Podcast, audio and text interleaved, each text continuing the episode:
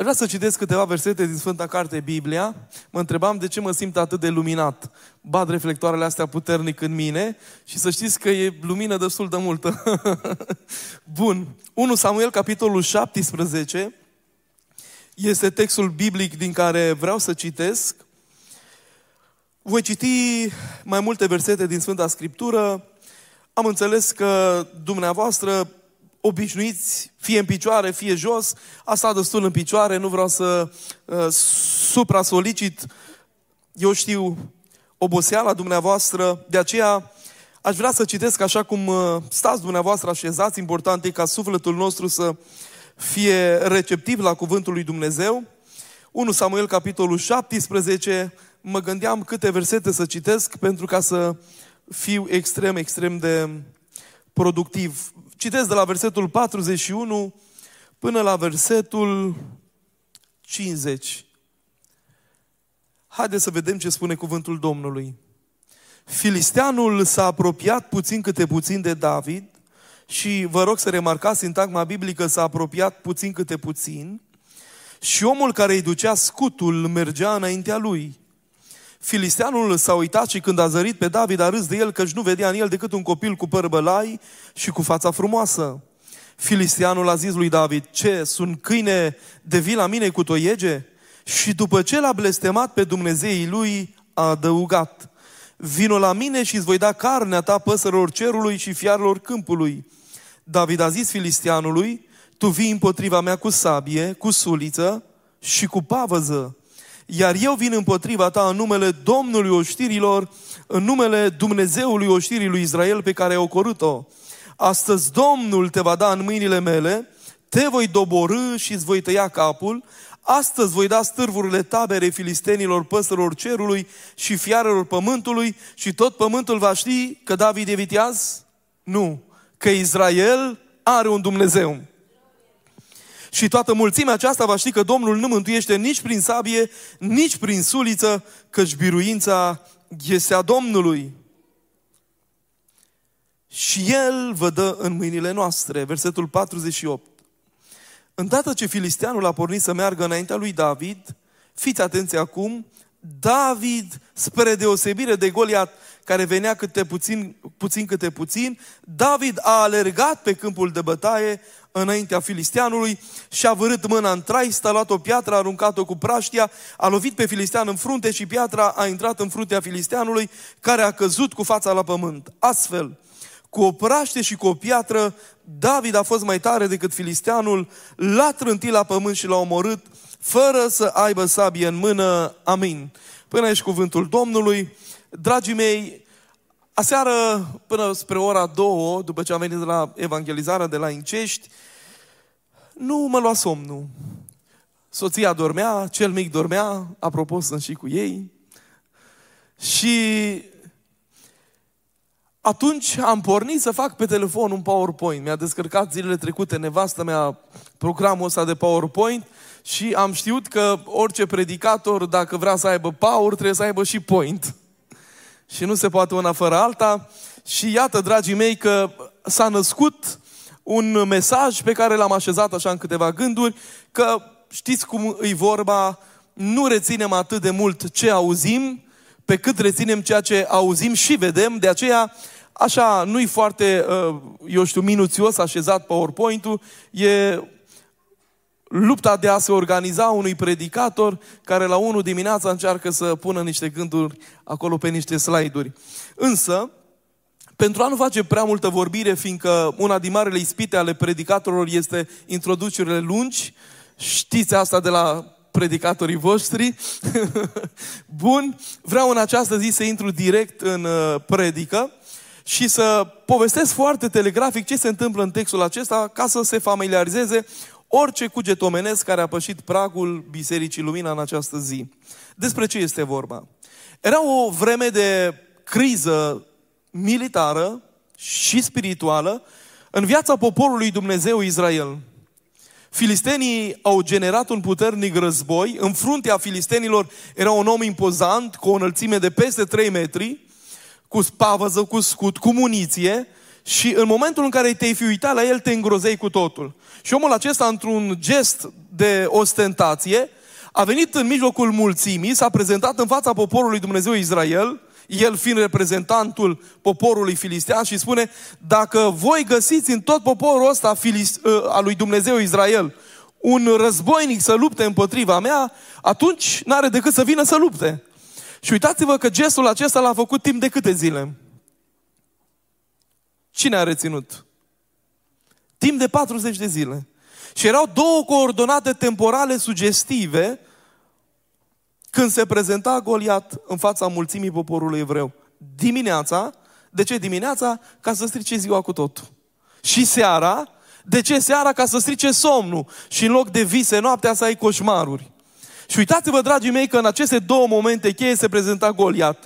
Și îi băga la disperare și avea sentimente de adâncă groază și frică poporului Dumnezeu Israel.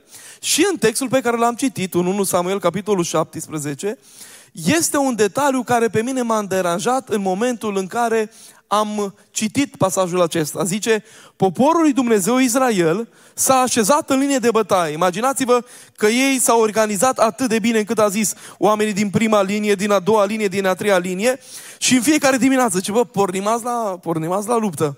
Zice, pornim și s-au așezat în linie de bătaie. Dar cu toate acestea, paradoxul acestui text biblic este că măcar că se așeza în fiecare zi în linie de bătaie, în modul cel mai real nimeni nu lupta. Goliat venea, îi intimidea cu spiritul lui impozant, cu înălțimea lui uh, demnă de a băga groaza uh, și frica în oameni și în momentul acela oamenii erau paralizați, blocați și nimeni nu avea curajul să vină să lupte cu Goliat. Și am o întrebare pentru poporul Israel în această zi. Dacă tot te așezi în linie de bătaie, de ce nu pornești lupta? Dar ce înseamnă gestul poporului evreu de a se așeza în linie de bătaie, dar cu toate astea să nu meargă să lupte împotriva lui Goliat? Înseamnă poate uneori programele noastre, predicile noastre schițate și bine organizate, nu zrele în sine, dar noi avem de luptat cu Goliat. Și Goliat trebuie să fie înfrânt. Adică, altfel spus, poporul lui Dumnezeu Israel trebuia să găsească curajul de a lupta împotriva lui Goliat. Numai că ei nu mai luptau împotriva lui Goliat, de teamă, în timpul ăsta diavolul freca din mâini de bucurie și spunea, bă, zice, ăstea și-au sezat frumos în linie de bătaie, dar nimeni nu mai are curaj să lupte cu Goliat. Și a te așeza în linie de bătaie, fără să lupți împotriva adevăratului adversar numit Goliat, se numește mascaradă. Mascaradă înseamnă să par că faci ce faci, ceva ce în mori altul nu faci. Deci vin și eu la biserică, știu și eu două, trei versete din Biblie, mai zic și eu un Doamne ajută, mai fac un semn al crucii, uh, mai spun Tatăl nostru într-un moment de criză, dar tu lași pe acest Goliat să înainteze în viața ta. Goliatul poate să reprezinte un păcat, un viciu sau mai multe, care s-au lipit de sufletul tău și vii la adunare, mai cânti câte o cântare, zici, bă, ce fain cântă oamenii ăștia. Și cu toate astea, Goliat e acolo în picioare și în fiecare zi îți fură pacea, bucuria, liniștea, somnul noaptea, pentru că în fiecare zi într-un mod extrem de condamnator privește spre tine. El trebuia să fi murit de mult, dar n-a murit. Și trăim o vreme în care cei mai mulți oameni în România noastră, care se declară în procent covârșitor creștină de peste 94-95% se declară creștină. Și ei vin la Paș, la Crăciun, mai spun câte Doamne ajută, câteodată mai spun o rugăciune, dar cu toate astea Goliatul nu este înfrânt în viața lor. Și Goliatul ăsta spuneam că este un păcat, un viciu sau mai multe, o problemă care s-a lipit de sufletul tău și în această zi eu vreau să vă invit să luptăm împotriva lui Goliat. Și până la finalul slujbei din această zi, Goliat să fie înfrânt și cu toții să proclamăm la finalul slujbei că da, avem biruință în numele Domnului. Amin, așa să facă Domnul. Și se întâmple mai bine decât aminul vostru că unii dintre dumneavoastră nu v-ați băut bine cafeaua. Eu m-am trezit, frații au avut grijă să am mic dejun, deci e foarte în regulă pentru mine.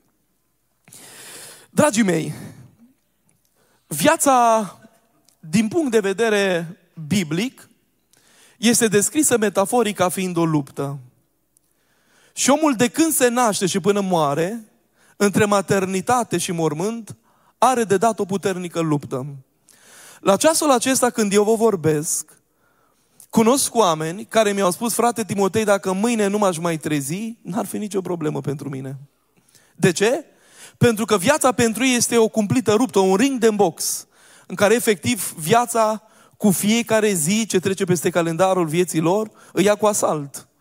Și uitați-vă că fiecare etapă a vieții are luptele ei. Copilăria își are luptele ei. Să te trezești de dimineață, să mergi la școală, să-ți faci temele și e o luptă. Apoi tinerețea și are luptele ei. Cu cine să mă căsătoresc, ce facultate să fac, la ce biserică să mă duc, ce job să aleg, în ce țară să rămân. Și iată că tinerețea așa are luptele ei. Maturitatea așa are luptele ei. Dar și bătrânețea așa are luptele ei. Vorba unei surori în vârstă de la noi de la biserică, frate Timotei, bătrânețea haine grele.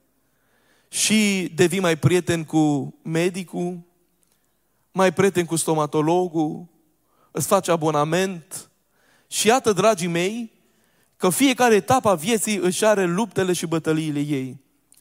Numai că, în lupta aceasta a vieții, mai devreme sau mai târziu, fiecare dintre noi ne vom sfârși alergarea și nu vom putea sfârși alergarea și lupta aceasta decât într-una din două calificative. Biruit sau biruitor.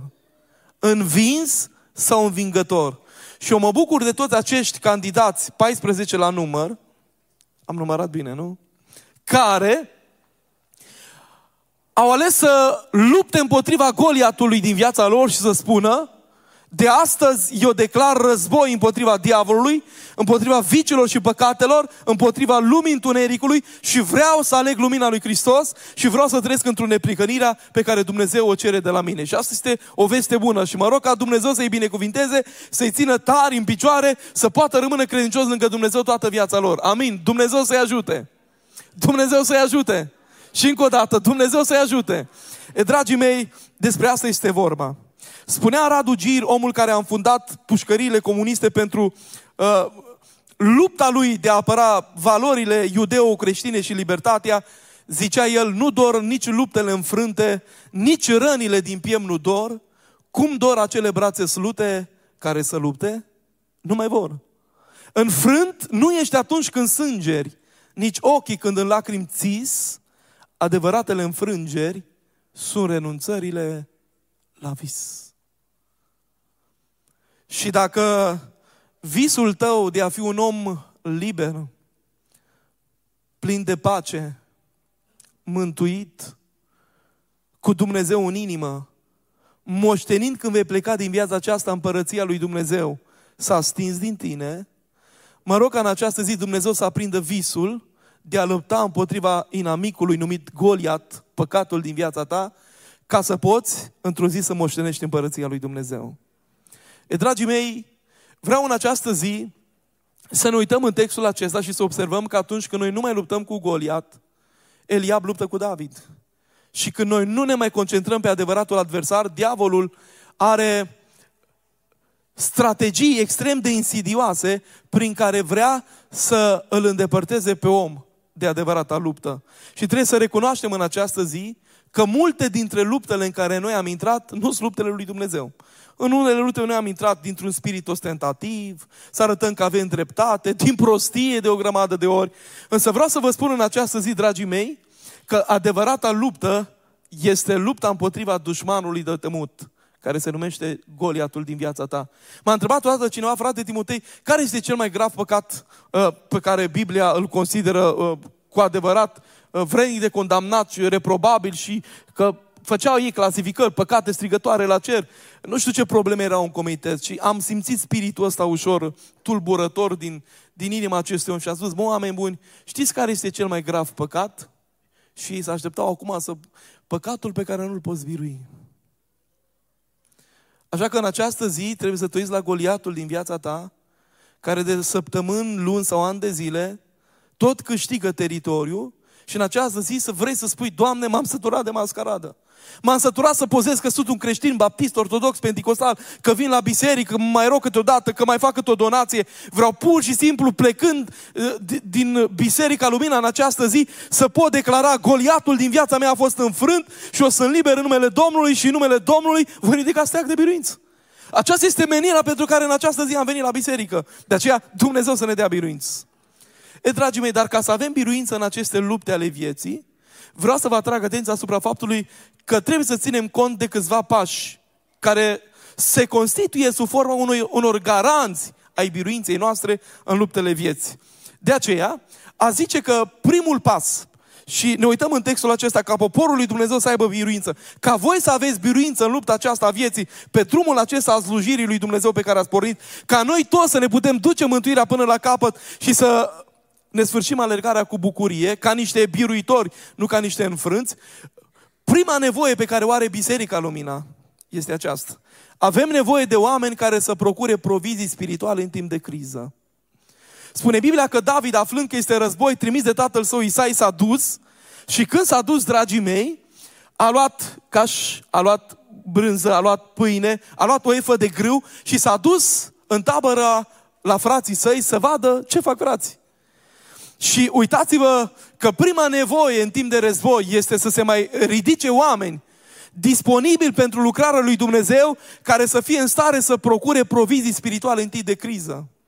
Vedeți? Trăim o vreme în care hrana este din ce în ce mai stricată și otrăvită.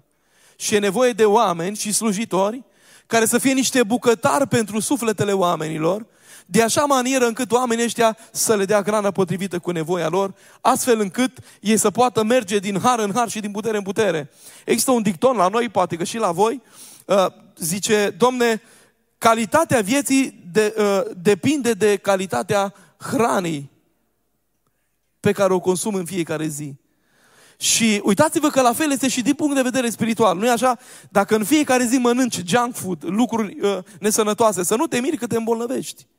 E, tot la fel se întâmplă și din punct de vedere spiritual, că sunt o grămadă de oameni care zic, nu știu alții cum sunt, zic. Eu nu pot birui. Cum voi ați putut birui? Mi-a zis odată cineva, frate Timotei, hai că-ți explic eu de ce tu ai rămas credincios lângă Dumnezeu. Ce tu vii din a treia generație creștin penticostal. Bunicul ți-a fost conducător, bunica proroc, tata a fost pastor în căi, mama a fost proroc, a plecat acum două luni și ceva la Domnul, apropo, trebuia să ajungă acum vreo două luni și ceva, frate Călin, frate Adi, dar pentru că a trebuit să fac cale întoarsă când mai aveam o oră să ajung la dumneavoastră, din cauza unei vești triste pe care am auzit-o, a trebuit să mă întorc și mulțumesc pentru înțelegere și pentru uh, amabilitatea voastră. Însă, vreau să vă spun, dragii mei, unde eram cu ideea? Că am făcut o paranteză lungă. A, bun, am vrut să văd dacă sunteți atenți. Fratele Călin era foarte atent, a zis acolo. Mulțumesc frumos, adverbul ăsta m-a ajutat. E, dragii mei, și zice, da, tu ești credincios, da, tu ai rămas lângă Dumnezeu pentru că tu ai o generație, gena te-a ajutat. Și zice, sunt unii dați, mă uit așa la fața ta și zice, tu chiar ești ok, tu pari un pocăit.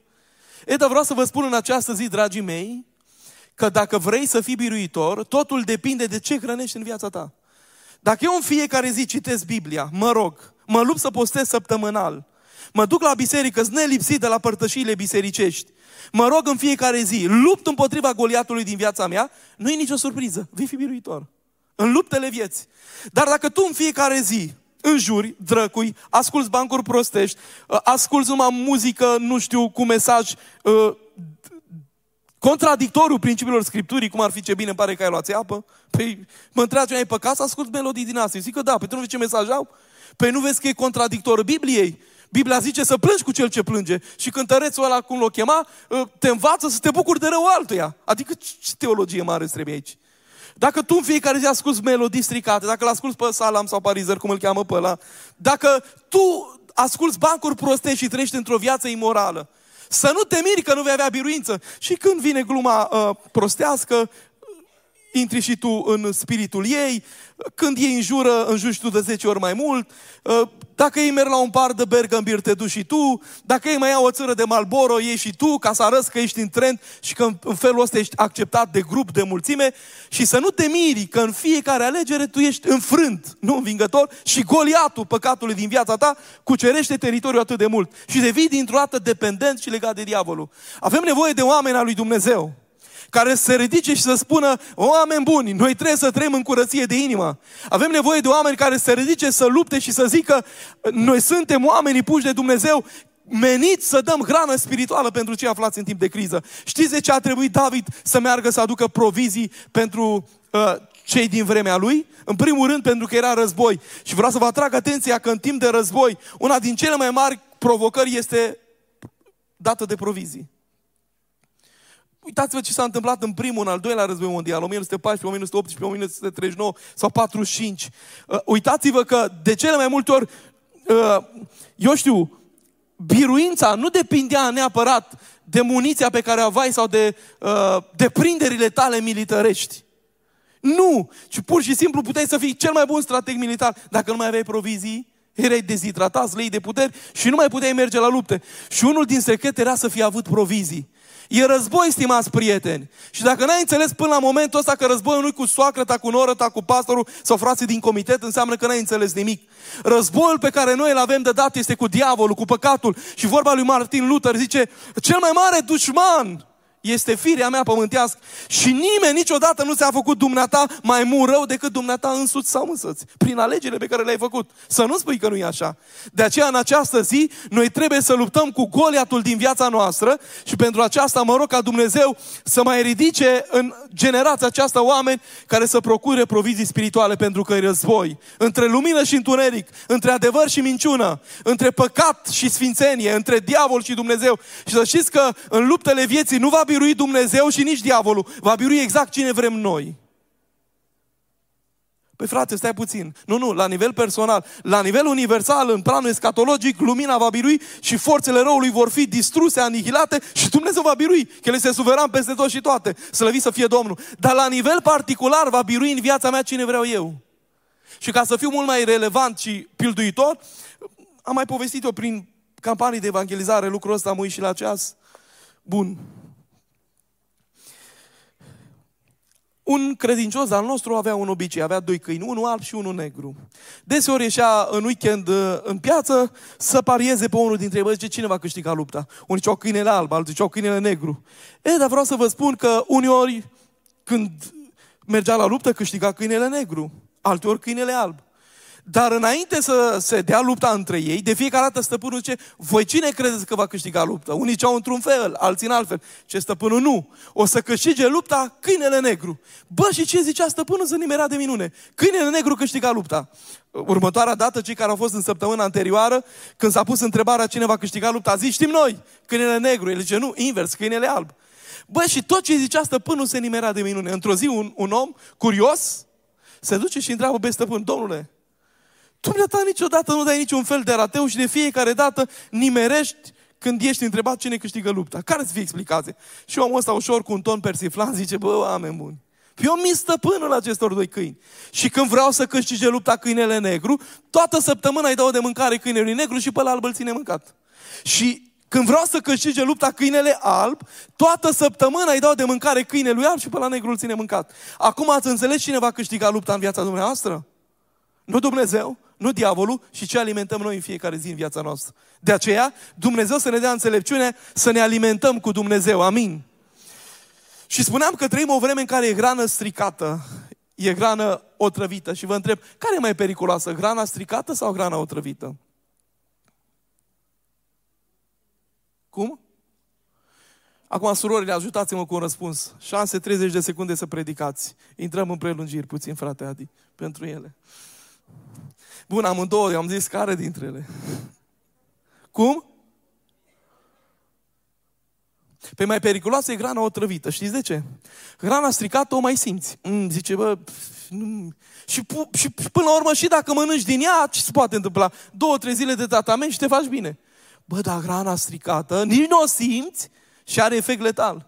De aceea, dragii mei, într-o lume în care diavolul vrea să genereze și să procure tot felul de provizii stricate, să ne ajute Dumnezeu să ne hrănim cu cuvântul vieții veșnice, cu principiile lui Dumnezeu și să rămânem în picioare. Iar voi, stimați candidați de botez, permiteți-mi să am un cuvânt și pentru voi, Dumnezeu să vă ajute să vă hrăniți sufletul cu ce trebuie. Și cuvântul acesta lui Dumnezeu să nu se dezlipească de voi niciodată. Dumnezeu să vă ajute. Doi. Bun. Pentru a avea biruință în lupta aceasta a vieții, în al doilea rând, e nevoie, dragii mei, de oameni perseverenți. Și unde se vede perseverența lui David? Păi tocmai pentru faptul că el a avut trei mari lupte de dat. Și mulți predicatori superficial cu textul Scripturii sunt tentați să vorbească doar despre lupta dintre David și Goliat. Însă, în modul real, vreau să vă atrag atenția asupra faptului că mai înainte de a avea lupta cu Goliat, a avut de dat alte două lupte. În primul rând, lupta cu disprețul lui Eliab. Și cine era Eliab în raport de David? Era fratele lui mai mare. Și a doua luptă pe care a avut-o de dat a fost Saul și duplicitatea care voia să se prindă de el. Și vreau să le iau părând. În primul rând, uitați-vă, dragii mei, la disprețul pe care îl manifestă Eliab. David se duce cu mâncare la ei și zice, de ce ai venit tu să vezi lupta? Îți cunosc eu mândrie inimitale, pentru că uh, un, una, una, dintre, un, una dintre metodele de lucru ale disprețuitorului este generalizarea. Îți cunosc eu mândria. Dar el n-are argumente să spună când, de ce și în ce fel. Pur și simplu etichetarea, generalizarea și mai ales discreditarea. Zice, și cu ai lăsat tu acele? Cine a fost atent? E un epitet sugestiv acolo. Acele? Puține oi. Că dacă le păstoream erau multe. Dar întotdeauna disprețuitorul va vrea să lovească în lucrarea ta. Nu, zice, ce cântă omul ăla, mă? Ce predică omul ăla? Și de fiecare dată disprețuitorul vrea să te descalifice și să lovească în lucrarea ta. Dar ascultați-mă bine în această zi, stimați credincioși.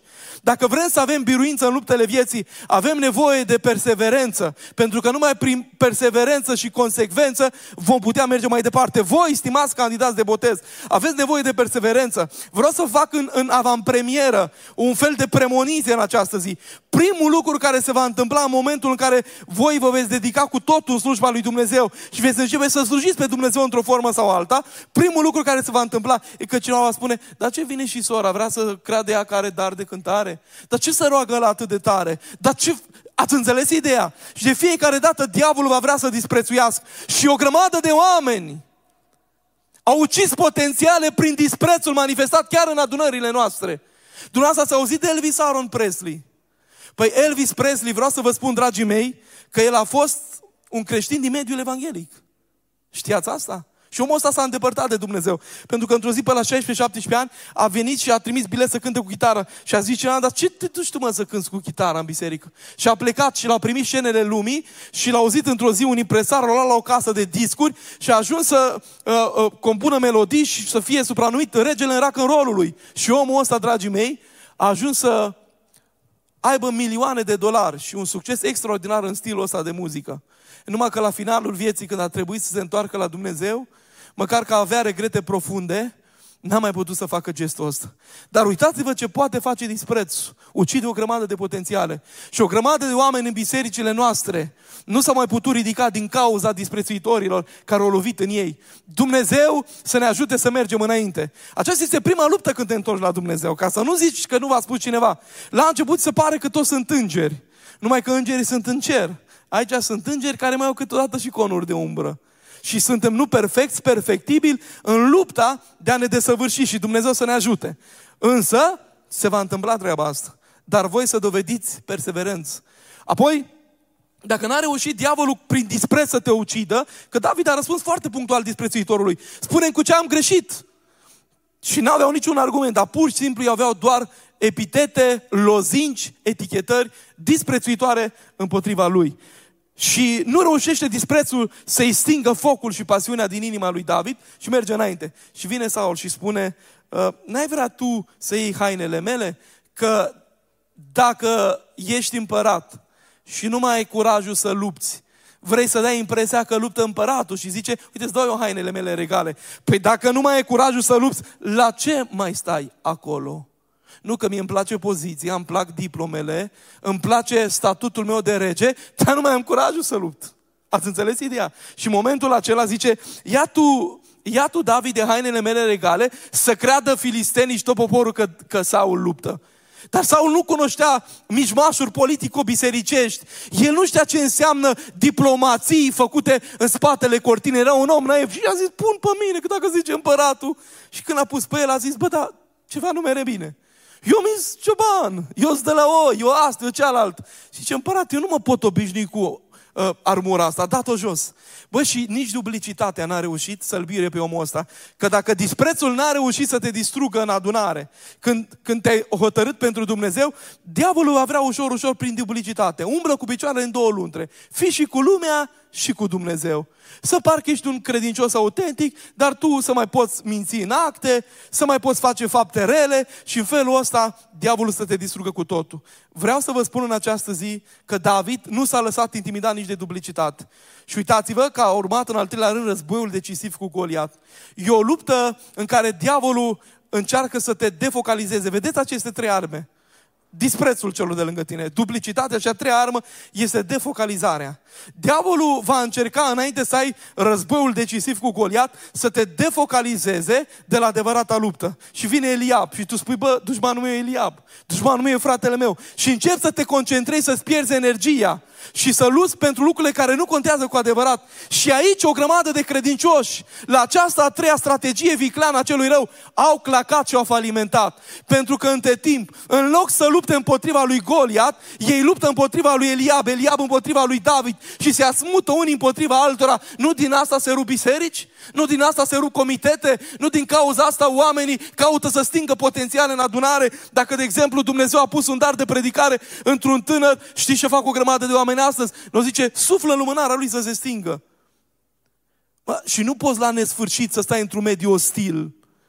De aceea vreau să vă atrag atenția asupra faptului că mie îmi sunt dragi oamenii care pentru a li se vedea lumina lor nu trebuie să stingă lumina altora.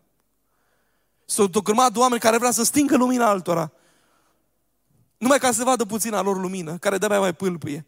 Așa că e loc în trupul lui Hristos și de lucrarea mea și de lucrarea ta și dați, Domnule, libertate oamenilor să slujească, să facă lucrarea lui Dumnezeu. Și Dumnezeu va înălța un steag de biruință. Și iată, în această zi, la Biserica Lumina, sunt aici cât 7, 8, 900 de oameni care s-au hotărât să declare biruința numele lui Iisus Hristos. Bun este Domnul și foarte vrenic de laudă. Cât e ceasul? A zis că nu vă interesează? Bun. Acum vreau să merg într-o foarte telegrafic în alte două, trei aspecte și să mă apropii de niște concluzii. Dragii mei, mai sunt câteva lucruri extrem de importante și doar așa tangențial. Al treilea pas spre biruință, pe lângă oameni perseverenți, e nevoie de oameni care să știe să proclame biruințele din trecut. David, când stătea față în față cu Goliat, s-a uitat și a zis, când leul sau ursul venea să ia oaia din turma tatălui meu, eu mă duceam și luptam, smulgeam oaia din gură. Știți ce înseamnă asta practic? Înseamnă că în momentul în care Golia stă în fața ta, când dinamicul stă în fața ta, să proclam biruințele lui Dumnezeu din trecut și să spui Dumnezeu care mi-a dat biruința acum 10 ani, e Dumnezeul care îmi dă biruință și astăzi. Dumnezeul care nu m-a lăsat acum 4 ani, e Dumnezeul care îmi va da putere și biruință și astăzi. De aceea, dragii mei, dacă vrei biruință în public cu Goliat, mai întâi să fii avut biruințe în privat cu leul sau cu ursul. Cine ești când nu te vede nimeni, este toată pocăința ta. Restul se numește mascaradă. De aceea, aș vrea în această zi, din toată inima, ca Dumnezeu să ne trezească și Dumnezeu să ne dea înțelepciunea de a lupta împotriva acestui inamic, proclamând biruințele lui Dumnezeu. Știți ce am observat eu? Și nu știu dacă ați băgat de seamă și în viața dumneavoastră. În general, credincioșii din mediul evanghelic au scăpat de marile păcate. Și slavă lui Dumnezeu pentru asta. Dar observ că în ultimii ani se creează o teologie extrem de bonlavă cu privire la păcatele albe, le numesc ei. Cum ar fi bârfa, invidia, spiritul vindicativ, amărăciuna, ranchiuna. Nu știu, frate Adi, ai auzit vreodată vreun pastor să ia măsuri cu omul care bârfește? Și să-l pună sub disciplină? Cu omul mândru? Avem noi anumite tipuri de păcate și numai panele. Și am observat că s-a vehiculat un fel de ideologie din asta a omului special. Domnule, zice, noi am biurit marile păcate, dar cu astea încă mai luptăm. Ascultați-mă, Dumnezeul care te-a eliberat de alcool, de țigară, de curvie, de aparate, de una de alta, este Dumnezeul care te poate elibera și de mânie, și de mândrie, și de neiertare, și de amărăciune, și de invidie. Aceeași putere, același Dumnezeu. Și atunci când tu ai de luptat concret împotriva acestui Goliat, indiferent care ar fi el, și mă gândesc că până amu ai reușit să identifici care este Goliatul din viața ta, Să spui, Dumnezeul care mi-a dat biruință în celelalte lupte ale vieții mele, e Dumnezeul care și astăzi îmi va da biruință și Goliat în numele Domnului va fi nimicit. Slăvit să fie Domnul în veci. E, dacă în fața ta stă un Goliat, vestea bună e că înseamnă că Dumnezeu a văzut în tine un potențial David. Și Dumnezeu va fi de partea ta. Patru. Al patrulea pas spre biruință. David a dovedit aici faptul că a înțeles preeminența imaginii numelui lui Dumnezeu. Uitați-vă de pildă ce spune în 1 Samuel capitolul 17, versetul 26. Cine este acest neteat împrejur care o cărăște numele lui Dumnezeu și o știre lui Dumnezeu? Că dacă l-ar fi înjurat pe el sau l-ar fi înjurat de maică sa, probabil că nu sărea atât de ars. Dar l-a ocărât pe Dumnezeu și pentru că numele lui Dumnezeu a fost ulit, știți ce a zis David? Eu merg să lupt împotriva acestui filistean. La noi este exact invers și mă întreb ce Duh Sfânt trebuie să ne călăuzească pe noi?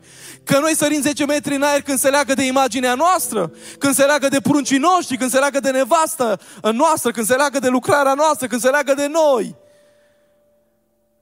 Dar David a acționat exact invers. Pentru că s-a legat de numele lui Dumnezeu, a zis, eu merg să lupt împotriva lui Goliat. Și ce înseamnă asta? Să cinstești numele lui Dumnezeu.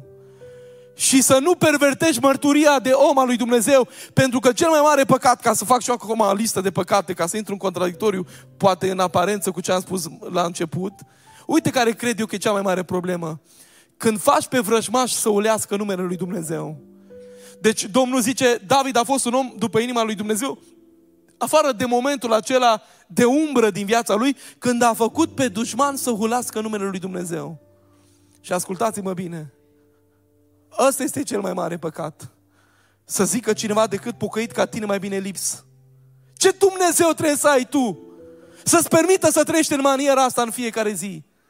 De aceea, dragii mei, David a zis, eu nu vreau să dezonorez numele și reputația lui Dumnezeu. Și prin viața mea, prin alegerile mele, prin deciziile pe care le am în fiecare zi, numele lui Dumnezeu să fie cinstit. Și când pe tine nu te interesează slava ta și slava lui Dumnezeu, va fi biruință în popor. Amintiți-vă de colindul îngerilor, primii colindători din univers. Slavă lui Dumnezeu în locurile prea înalte și pace pe pământ într oamenii plăcuți lui. Când noi toți vom căuta slava lui Dumnezeu, știți care va fi efectul? Pace pe pământ. Dar când noi vom căuta slava noastră, știți care va fi rezultatul?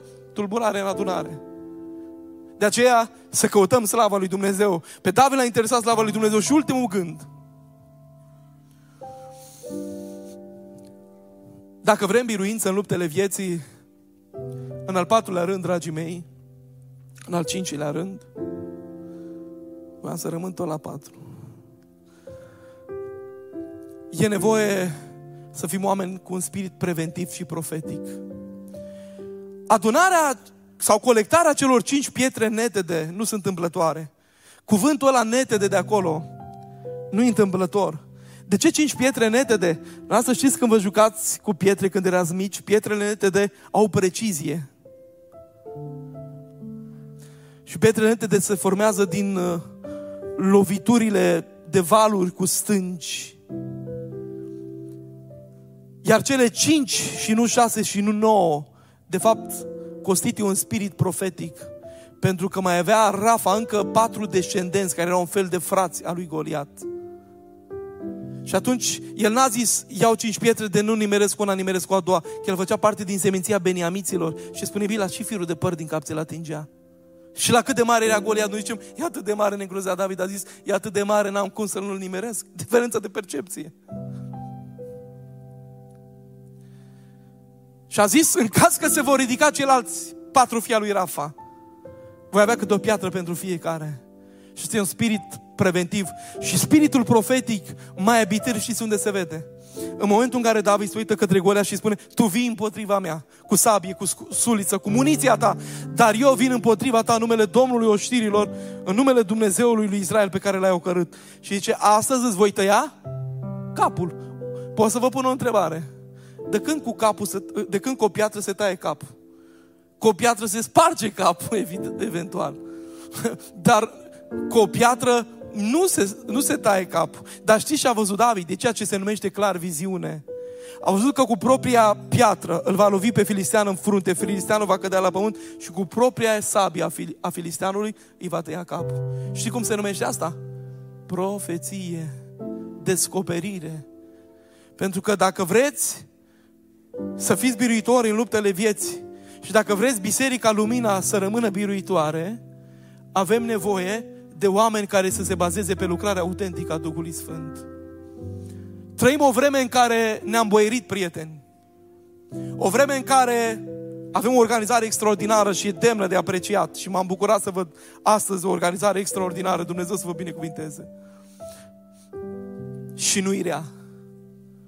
Dar nu cumva prin strategiile și metodele noastre de organizare, prin lupta noastră de a așeza totul să fie cât mai bine și astea sunt bune și așa trebuie să fie. Dumnezeu merită să fie onorat. Să nu cumva să pierdem printre degete pe neobservate lucrarea autentică a Duhului Sfânt. Pentru că dacă a plecat Duhul Sfânt, nu rămânem decât o simplă instituție unde se vorbește un pic mai prost decât la facultatea de drept unde se predă retorică. Nu rămânem decât o simplă instituție unde se cântă puțin mai rău decât la marile uh, filarmonici din lumea asta. Dar ceea ce face diferența între o biserică și orice altă instituție e lucrarea Duhului Sfânt al lui Dumnezeu.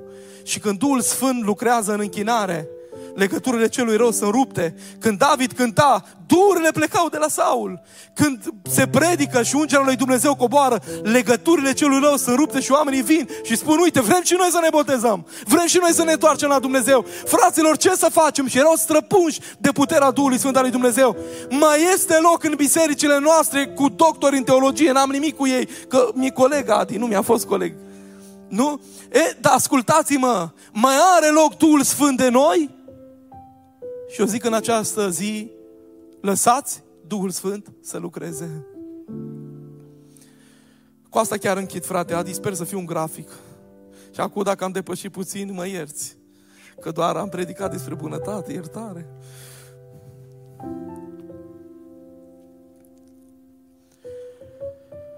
Soțul s-a despărțit de ea, a rămas ea singură cu câțiva copii fără de serviciu.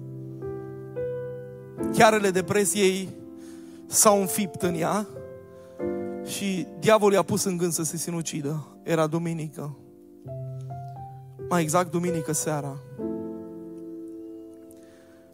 Și zice, mă duc la biserica aia de pocăiți. Era o fără ceva. Cu orice minut e important în casa lui Dumnezeu. Și am observat că nu prea aveți timp morți asta, e o treabă bună. Și vreau să vă spun, dragii mei, că femeia aceasta a ajuns pe la o fără cinci în biserică. Se făcea rugăciunea de încheiere. Și în spate acolo, în spate acolo a intrat ea. Și în timp ce se făcea rugăciunea de încheiere, când oamenii se pregătesc că și-au gecile și le pun pe ei, scrolează telefonul și gata să plece, Duhul Sfânt vine printr-o bătrânică și spune așa, așa vorbește Domnul femeie, scoate ce e în geantă. La care ea îngrozită, ce cum adică să scoți ce în geantă? Scoate funia de 3 metri pe care o ai în geantă. Fiindcă ai zis că dacă Dumnezeu nu-ți va vorbi în această zi, te vei duce și te vei arunca în fața trenului. Eu, Domnul, cunosc povestea ta. Știu drama prin care ai trecut. Eu sunt un Dumnezeu al vieții și nu al morții. Și vreau să zic că îți voi purta de grijă ție, casei tale și pruncilor tăi, căci gura Domnului a vorbit. Amin. În momentul ăla femeia cât de femeie și cu coană era ea cu geantă de la lui Vuitton, bă, a căzut prăbușită pe genunchi și a zis, aici e puterea lui Dumnezeu cea foarte mare. Și oamenii curioși, ca orice pastor atent, s-au uitat. Numai noi românii putem face treaba asta. A luat lureta, zice, cât are funia? 2 metri 50, 3 metri și 40? Nu! Avea exact 3 metri, că Duhul Sfânt e precizie matematică. De aceea, dragii mei, când Duhul Sfânt este în adunare, Duhul lui Dumnezeu coboară, atinge, vindecă, restaurează, rupe legăturile, dă tainele inimii pe față și slavă lui Dumnezeu cuprinde adunarea. Și în această zi, dacă vreți să avem biruință, dacă vreți, dragii mei, să rămânem în picioare, să știți că Biserica Pentecostală în istorie ei n-a biruit pentru că a avut savan și erudiți, deși spun toți aceștia și fiecare a fost relevant în generația lui, pentru că s-a bazat pe lucrarea autentică a Duhului Sfânt. Și în această zi vreau să strig, mai vin vino iarăși, Duhule Sfânt, în poporul tău.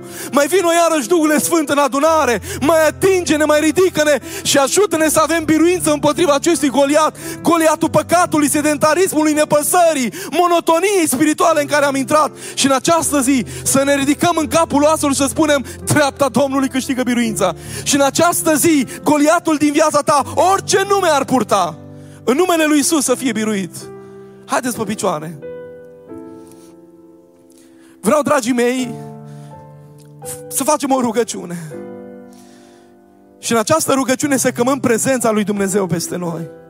Nu știu unde te afli. Poate că te simți în valea terebinților. Te simți într-o vale a păcatului tău și simți că Goliatul acesta a înaintat cu putere în viața ta. Nu mai ai curajul să lupți. Nu mai crezi că te poți schimba. Da, frate, dar eu de atâția ani fac asta. Mă pot schimba eu, pot să se rupă vicile și legăturile din viața mea. Hei, ascultă-mă! Tu nu poți! Iisus Hristos te poate elibera! Iisus Hristos te poate restaura! Iisus Hristos poate schimba viața ta! Nu-i păcat prea mare pe care Hristos să nu-l poate ierta! Și nu poți tu greși cât poate El ierta în această zi. De aceea dacă te doare păcatul tău, dacă ți-e rușine de viața ta, dacă simți că goliatul păcatului a înaintat cu putere în viața ta, spune în această zi, dă biruință, Doamne. Mă bizui pe tine și pe puterea ta și în numele tău, Doamne, voi veni și voi continua lupta. Că dacă n-ai continuat lupta, ești un perdant, prietene. Dacă începi lupta, s-ar putea să câștigi sau să pierzi. Dar dacă nu mai lupți, ai pierdut din start. În această zi, invitația Duhului Sfânt este să începi să lupți. Să oprești mascarada, să pornești războiul. Și în acest război Hristos va fi cu tine. Cheamă-L să vină și El te va ajuta și îți va da biruință în luptele tale. În timp ce toți stau cu capul plecat și cu ochii închiși, dacă e cineva care în această zi vrea să spună, da, Doamne, vreau biruință în viața mea. De aceea mă hotărăsc de astăzi și mă angajez să lupt împotriva întunericului și păcatului din viața mea. Vreau să mă întorc la tine cu orice preț. Acolo unde ești, poți face un, se- un gest discret, o mână ridicată spre cer și eu mă voi ruga pentru dumneata, acolo unde ești. Nu chemăm pe nimeni în față, dar dacă simți că inamicul acesta al păcatului, goliatul din viața ta, e mare, te-a legat și ai nevoie de eliberarea lui Dumnezeu, poți ridica o mână spre cer și eu mă voi ruga pentru dumneata. Iisus Hristos este Domnul, Dumnezeu să te binecuvinteze.